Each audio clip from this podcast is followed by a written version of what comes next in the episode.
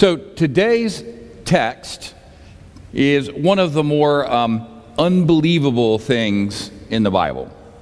It's, it's the text where uh, they're having the battle, and Joshua prays for the sun to stand still.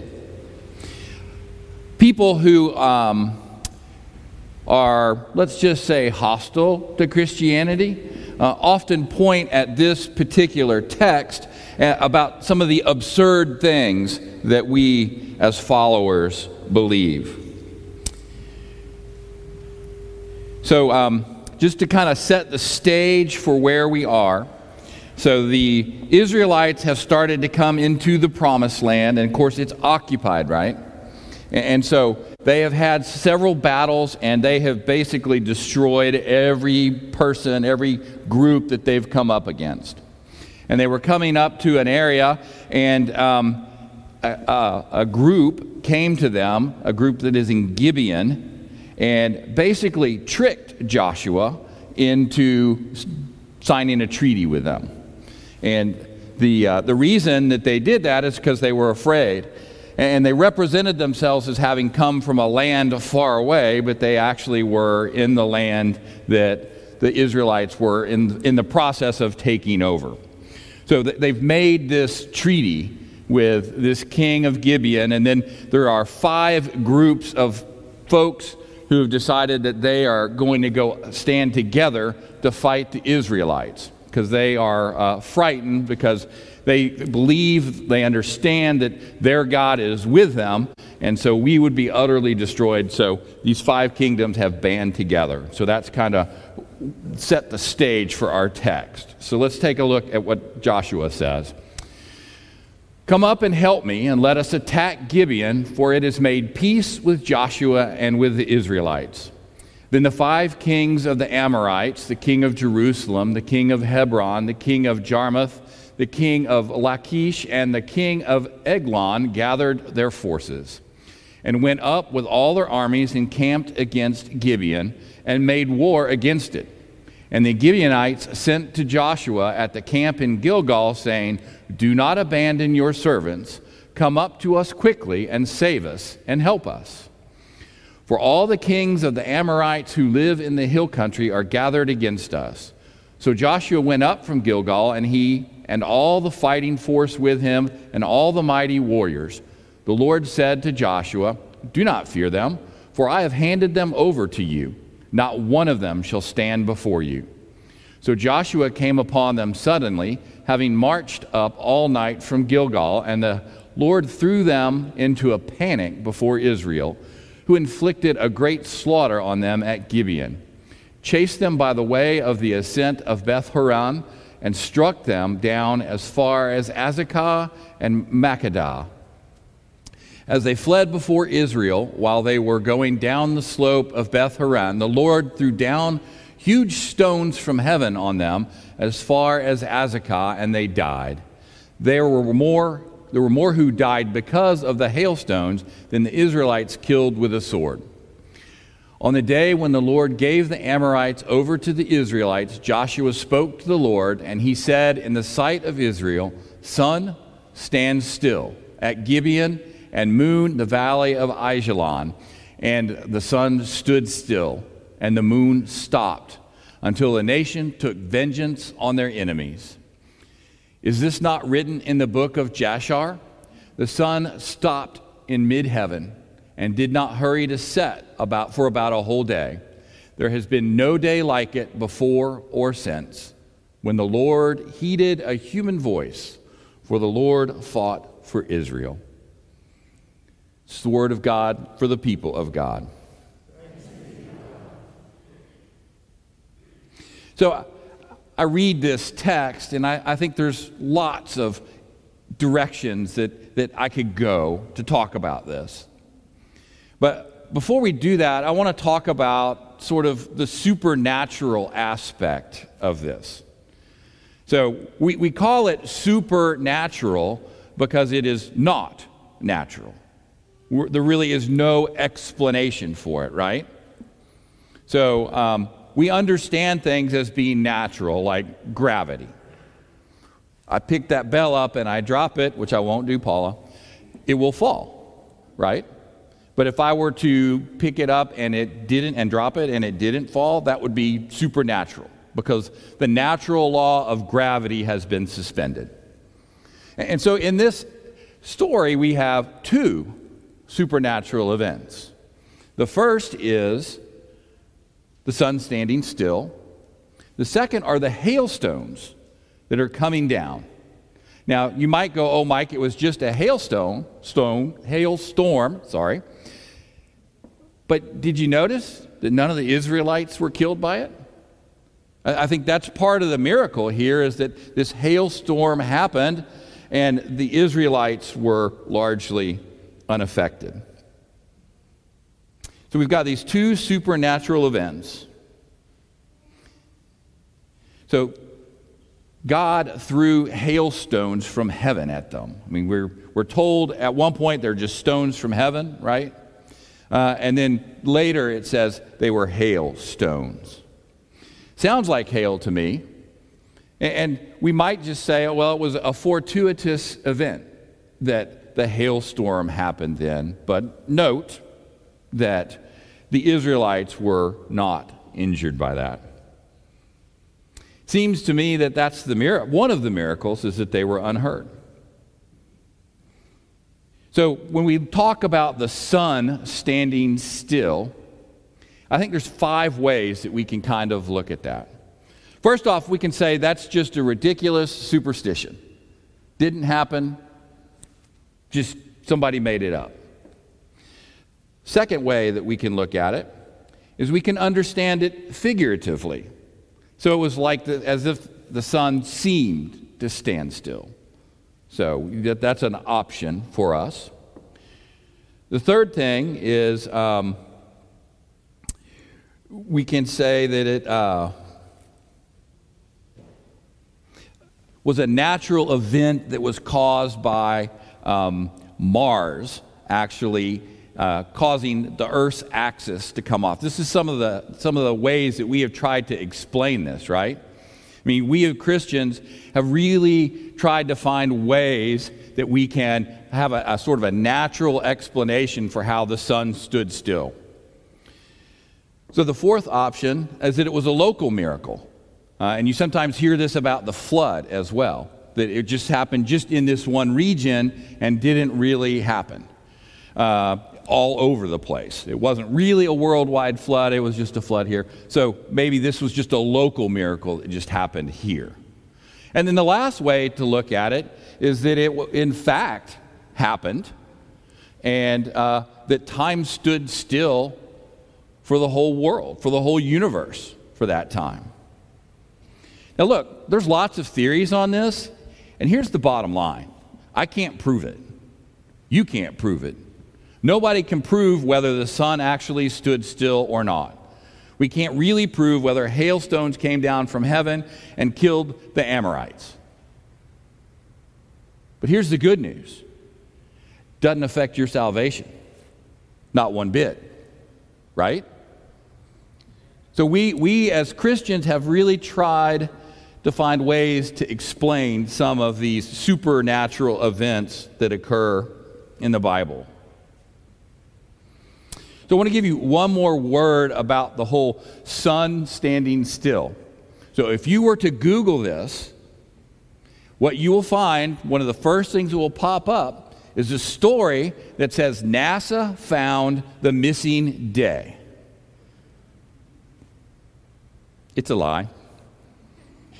Somebody made it up a long time ago. I mean, it's been, it's been circulating for a long time. And the, the, the story goes something like uh, NASA set their Cray computers calculating the, all the days that we've had, and it got to a place and it just stopped because there was a day missing. So um, don't, don't believe that story. It's been thoroughly debunked. So Google is not the end all be all to all of this, right?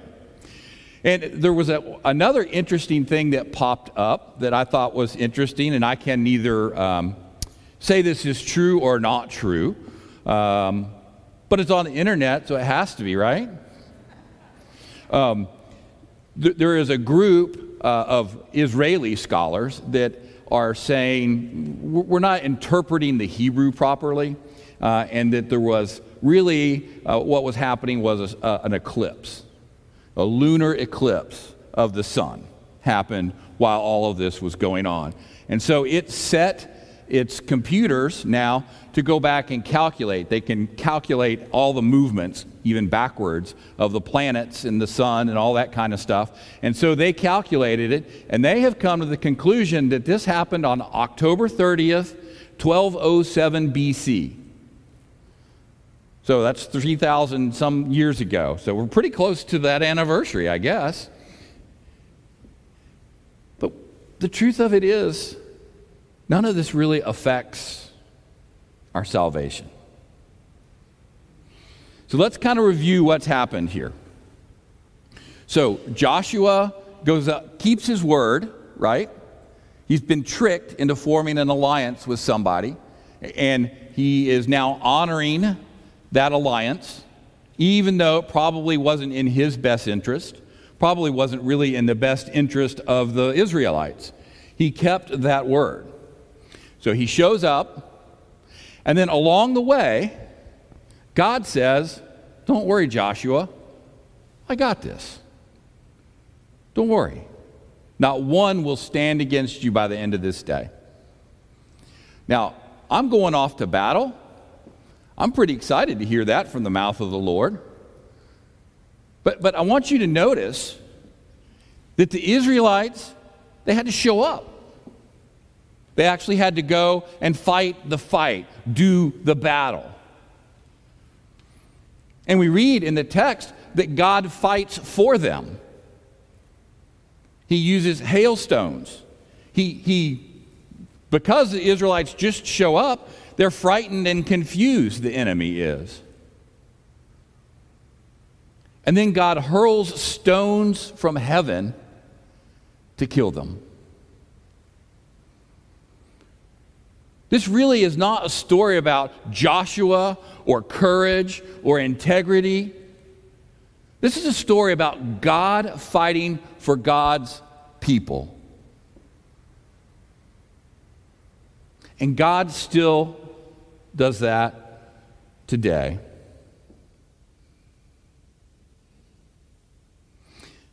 God fought for his people, the Jews. He, he, fought so that they could have an earthly kingdom, right? It was so that they could come into the promised land. And God fights for us still today. But the circumstances are different. So the Israelites were fighting for an earthly kingdom. But we know what's happened. I mean, Jesus has come. Jesus has lived. Jesus has died. Jesus was resurrected. God's already won. The war is over. God wins. I mean, let me just be the spoiler and just tell you God wins. It's over. But what's happening now, now that the kingdom of God is already here on earth, but not yet fully here in all its glory, is we're fighting for individual souls. That's really what this is about between now and when, whenever Jesus comes is who is going to know the saving grace of Jesus Christ. Like the Israelites, we have to show up. We have to be a part of the battle. And so that means that while the kingdom of God is here, it's not yet fully here. And as followers of Jesus Christ, it is our job to spread the word, to share the gospel, the good news of Jesus Christ with everybody around us in all the ways that we can. Because it matters to the people that don't know the saving grace of Jesus Christ.